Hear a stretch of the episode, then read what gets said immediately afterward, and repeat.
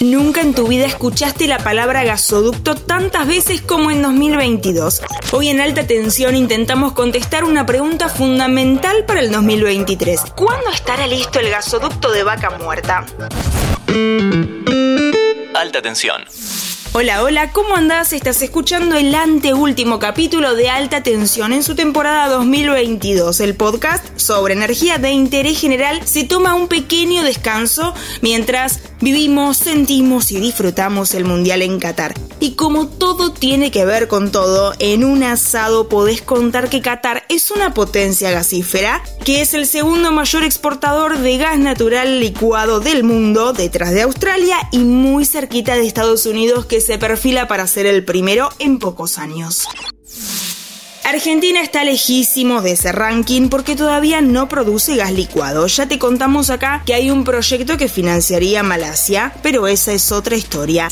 Lo que sí tenemos es Vaca Muerta, que es la segunda reserva de gas no convencional más grande del mundo. Y para que eso se pueda convertir en exportaciones importantes, falta mucho.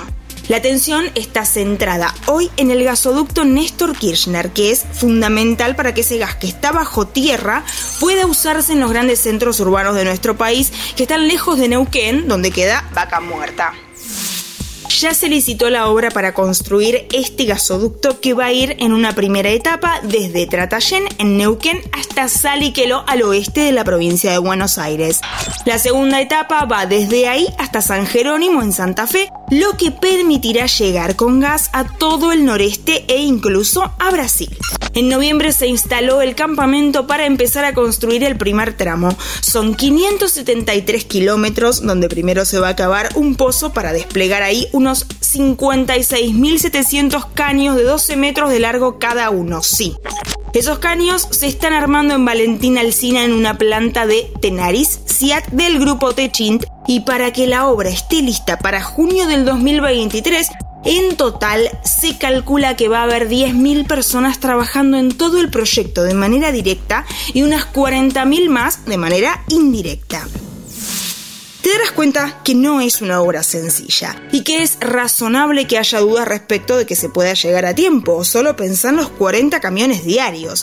En 2022 tuvimos problemas de abastecimiento de gasoil y de cubiertas, es decir, se puede complicar. Pero bueno, imaginemos que la obra avanza al ritmo pautado. ¿Qué va a pasar en 2023? El gasoducto va a agregar 11 millones de metros cúbicos diarios de gas a la oferta en junio o julio. Eso está buenísimo, pero es una parte de los 60 millones diarios que importamos en general en invierno. Y es una posibilidad que ese número siga aumentando porque las cuencas convencionales de Argentina como la austral o la del norte, están declinando, es decir, producen menos gas. Entonces el gasoducto de vaca muerta en esta primera etapa para el 2023 es sumamente necesario, pero no suficiente.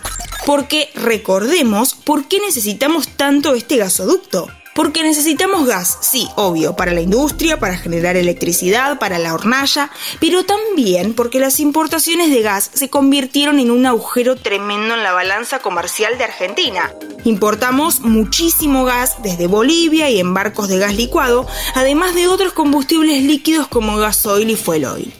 En 2022, calcula el consultor energético Daniel Gerol, Argentina tuvo un déficit de 5.500 millones de dólares entre importaciones y exportaciones de energía, es decir, muchísimos dólares. Los dólares que hoy faltan para importar insumos o para contener la presión sobre el tipo de cambio. Por eso es tan importante el gasoducto que en 2023 esperemos va a empezar a resolver parte del problema. Y ya a partir del 2024, junto a las exportaciones de petróleo que están creciendo, creciendo también, vamos a poder pensar en un superávit. Según Gerold, en 2025, Argentina podría pasar a 9 mil millones de dólares de superávit en el sector energético.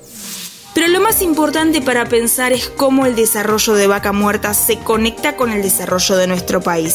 Está lleno de ejemplos de países que son grandes potencias petroleras o gasíferas, pero que sus beneficios no llegan a la sociedad.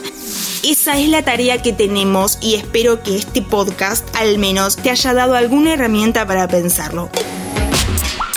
No te olvides de seguir a Interés General en todas las plataformas. Spotify, Amazon Music, Apple Podcast y Google Podcast.